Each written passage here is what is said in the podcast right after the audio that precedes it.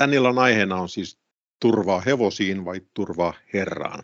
Mä voisin vaikka avautua tässä ensimmäisenä, että eilen kun mä rupesin tätä opetusta tekemään, niin hyvin nopeasti tuli aihe mieleen, että tästä mun pitää opettaa ja mä tein siitä sitten ensimmäisen version siitä opetuksesta aika nopeasti kaikkien niin kuin muiden asioiden keskellä ja aamulla kun mä heräsin, niin mä olin, että tämä ei ole kyllä hyvä aihe, mä tästä haluan opettaa ja olen sitten pitkin päivää puhunut, puhunut Killille ja kysynyt herralta, että mistä sä haluat opettaa, että mä opetan tänään ja edelleen, että se on minun turvautumisesta ja niin kuin, tämä on jotenkin niin, en mä haluaisi opettaa tästä.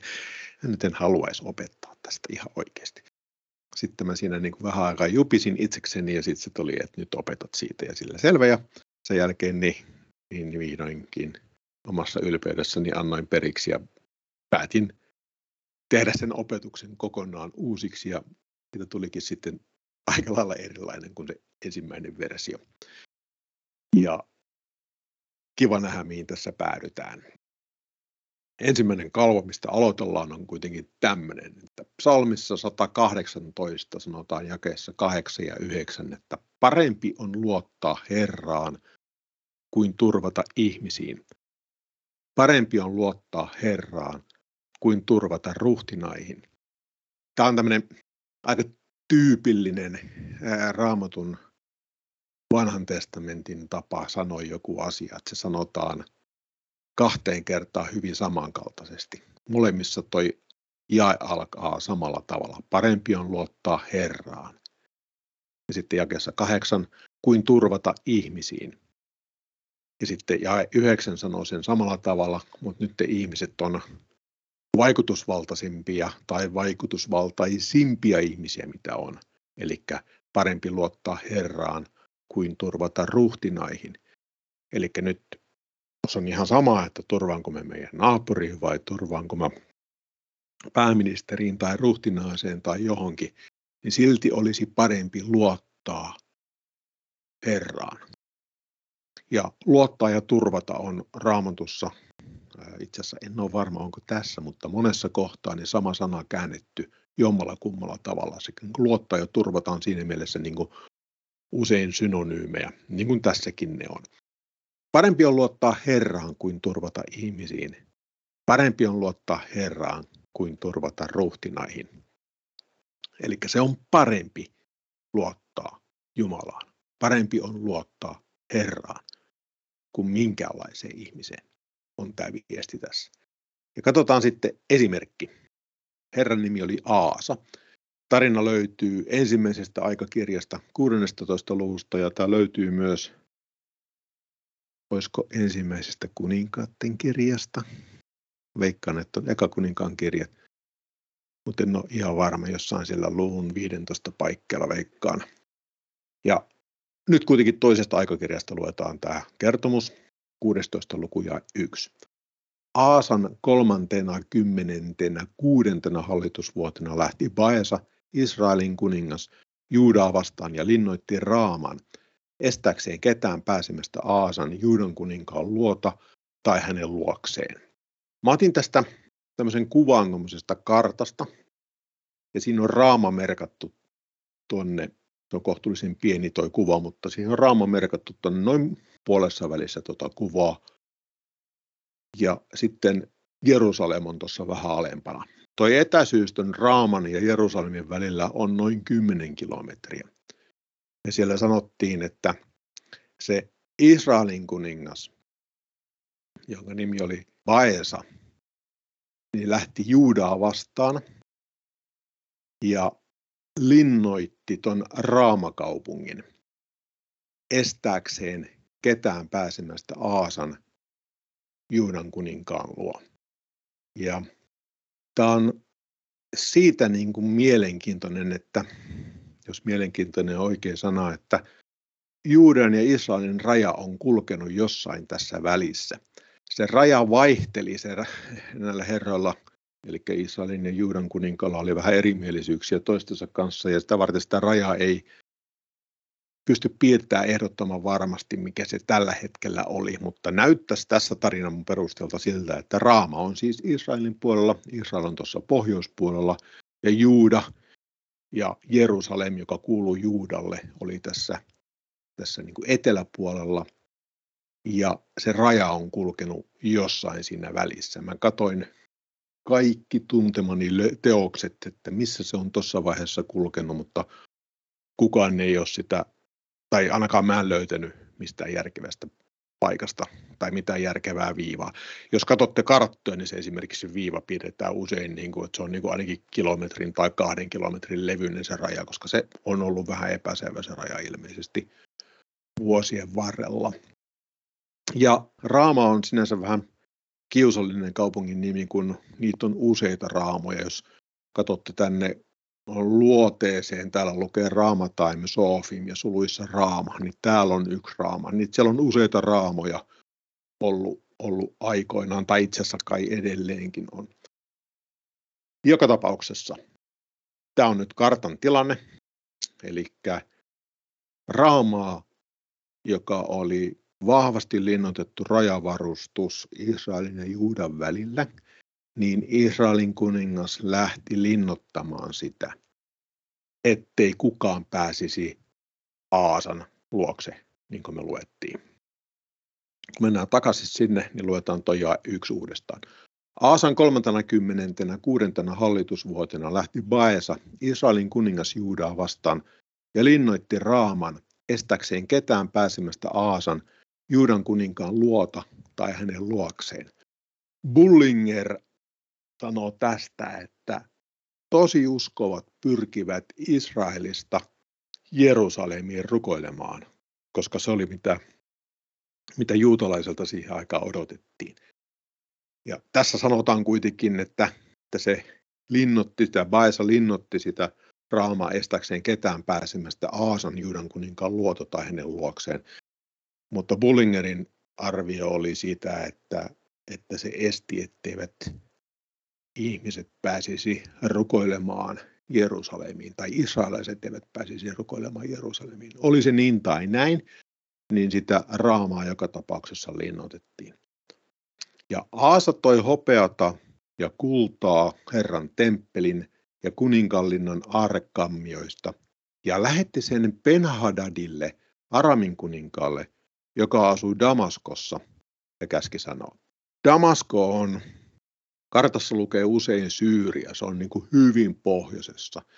Se on niin kuin Israelista vielä pohjoisena, niin kuin koilliseen sieltä Jerusalemista ja sillä lailla, että pitää olla jo aika, se on itse asiassa aika kaukana Jerusalemista. Eli Aasa otti hopeata ja kultaa Herran temppelin ja kuninkallinnan aarekammiosta otti myös Herran temppelin aarekammiosta. Ei pelkästään ottanut omaa kultaa, vaan hän otti temppelin aarekammiosta, siis Jumalalle lahjoitettua kultaa, ja lähetti sen Penha, Penhadadille, Aramin kuninkaalle, joka asui Damaskossa, ja käski sanoa, onhan liitto meidän välillämme, minun ja sinun, niin kuin oli minun isäni ja sinun isäsi välillä. Katso, minä lähetän sinulle hopeata ja kultaa, Mene ja riko liittosi Baesan Israelin kuninkaan kanssa, että hän lähtisi pois minun kimpustani. Niin Penhadad kuuli kuningas Aasaa ja lähetti sotajoukkojensa päälliköt Israelin kaupunkeja vastaan. He valtasivat Iljonin, Daanin ja Abelmaimin sekä kaikki Naftalin kaupunkien varastohuoneet. Kun Baesa, eli Israelin kuningas, kuuli sen, lakkasi hän linnoittamasta Raamaa ja keskeytti työnsä. Sota tuli muualle raama ei ollut niin tärkeä, oli pakko keskittää voimia ja huomiota jonnekin muualle. Jae 6. Mutta kuningas Aasa toi koko Juudan, ja he veivät pois raamasta kivet ja puut, joilla Paesa oli sitä linnoittanut. Niillä hän linnoitti Geban ja Mispan.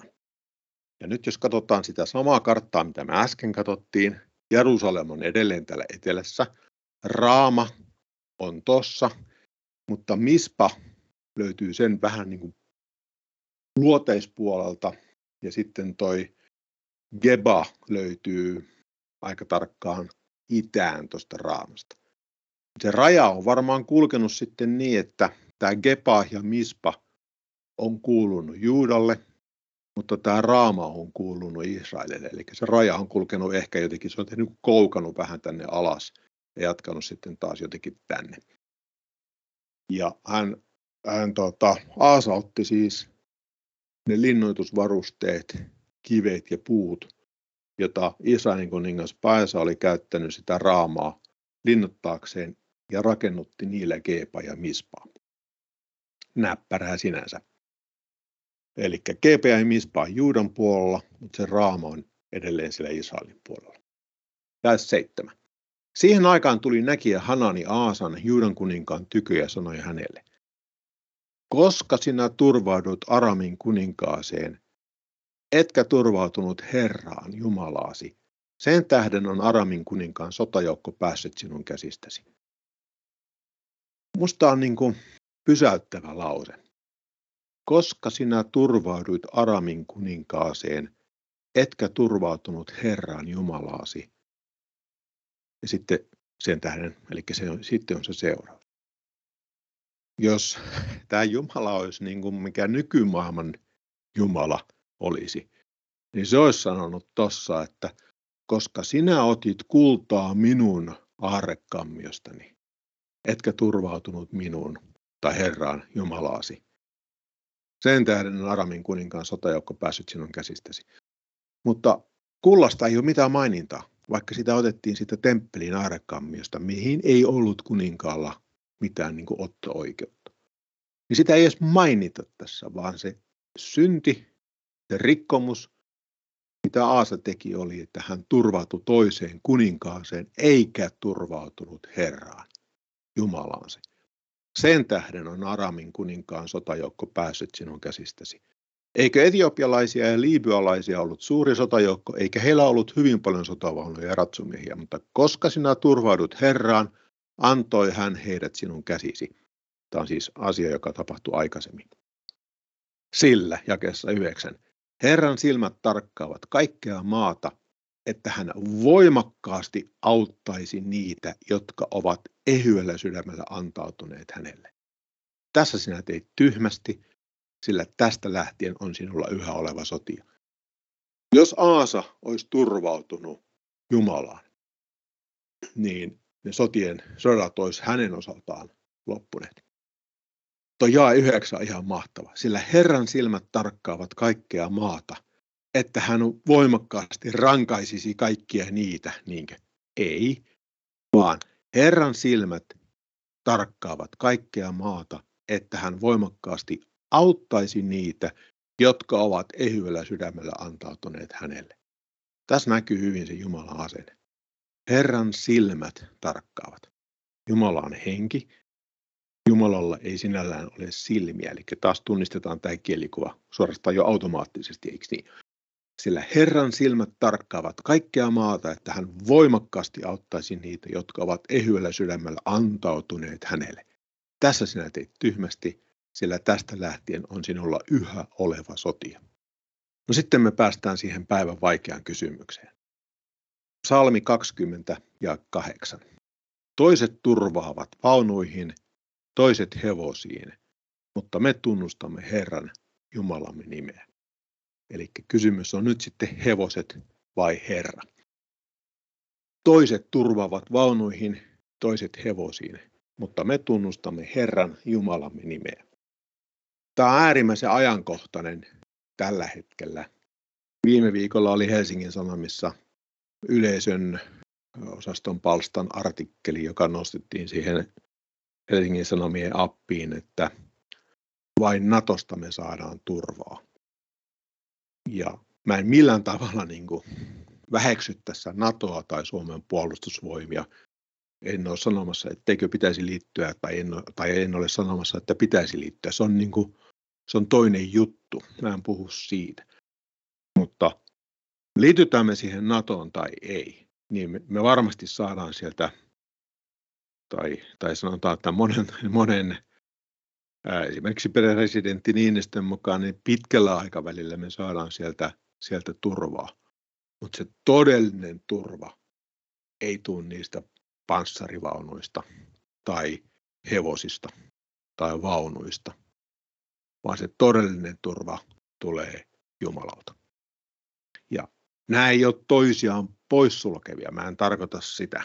Me ei kansakuntana olla käännetty Herran puoleen, että me voitaisiin hänen ohjauksessaan toimia vahvasti. Olihan Israelilla ja Juudellakin niin isot armeijat aikoinaan, tai puolustusvoimat, jos niin haluatte sanoa, yhtä kaikki. Mutta, mutta se todellinen turva tulee Jumalalta.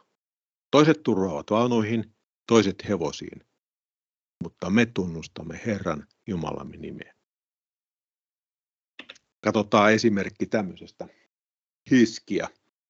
Toinen kuningasten kirja, 18 luku ja luetaan sieltä kahdeksan ensimmäistä jaetta. Israelin kuninkaan Hoosian, Eelan pojan kolmantena hallitusvuotena tuli Hiskia Juudan kuninkaan Ahaan poika kuninkaaksi. Tämä on hauskaa, kun nämä aikataulutetaan usein sillä lailla, että, että vaikka tässä nyt puhutaan Juudan kuninkaasta, Hiskiasta, niin sitä kerrotaan, miten Israelin kuninkaan Hosean kolmantena vuotena. Eli se niin kuin kiinnitetään myös siihen Israelin valtakunnan kuninkaaseen ja miten, mikä se kuninkaan aikataulu tai, tai hallitusvuosi oli käynnissä. Hän, eli Hiskia, oli 25 vuoden vanha tullessansa kuninkaaksi ja hän hallitsi Jerusalemissa 29 vuotta. Hänen äitinsä oli nimeltään Abi, Sakarian tytär. On kyllä poikkeuksellisen nuori, jos 25-vuotiaana rupeaa hallitsemaan Juuda. Tuntuisi pahalta niin, niin nuorelle antaa niin paljon valtaa.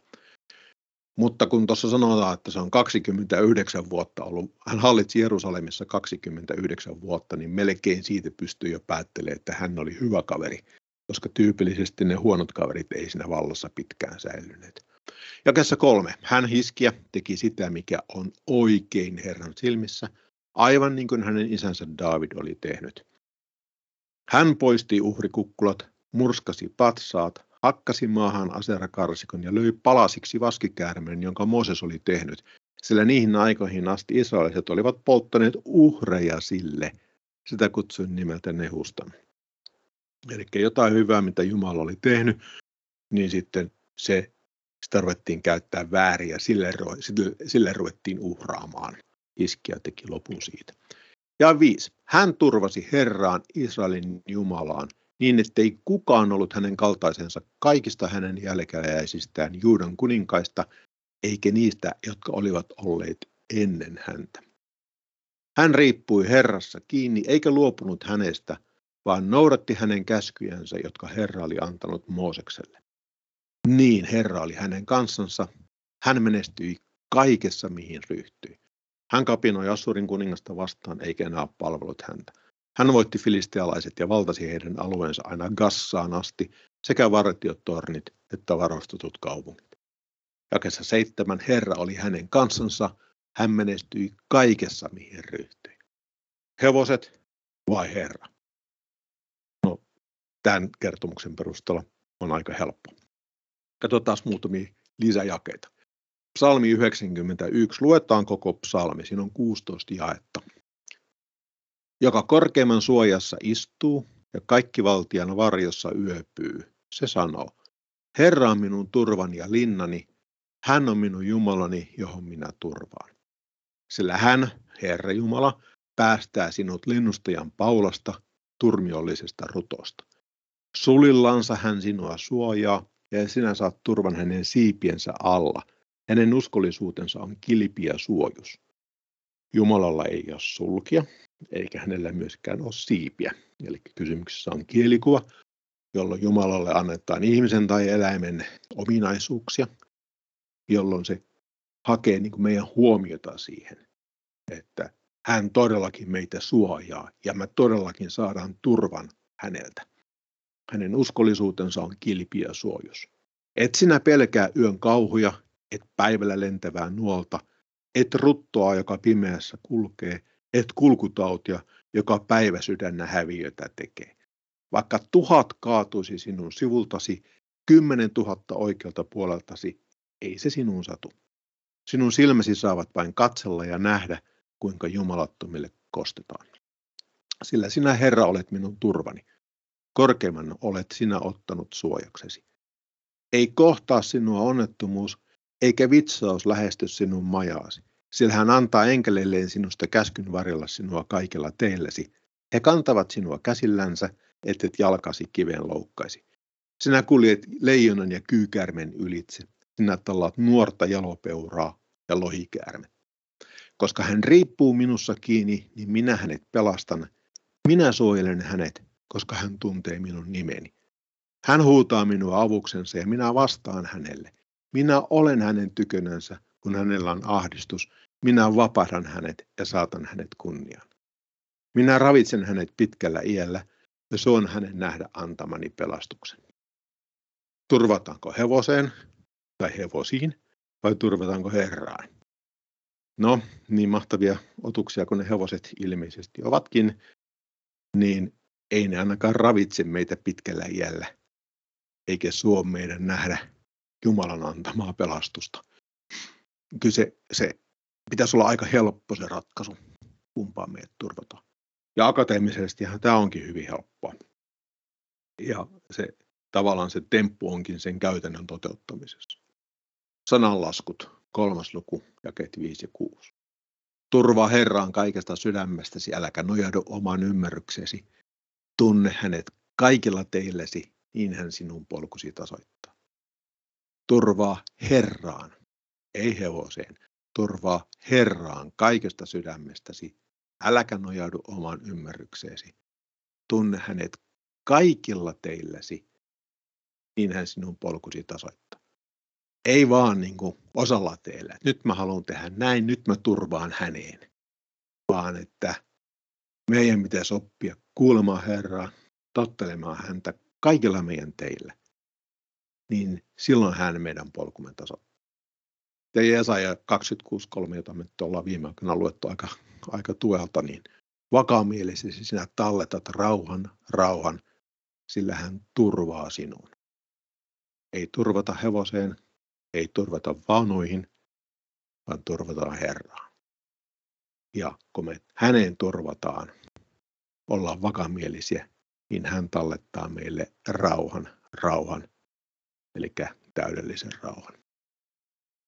Toiset turvaavat vaunuihin, toiset hevosiin, mutta me tunnustamme Herran Jumalamme nimeä. Hevoset vai Herra? Valinta on helppo, joskin kuten sanottu, niin joskus hieman haastava toteuttaa.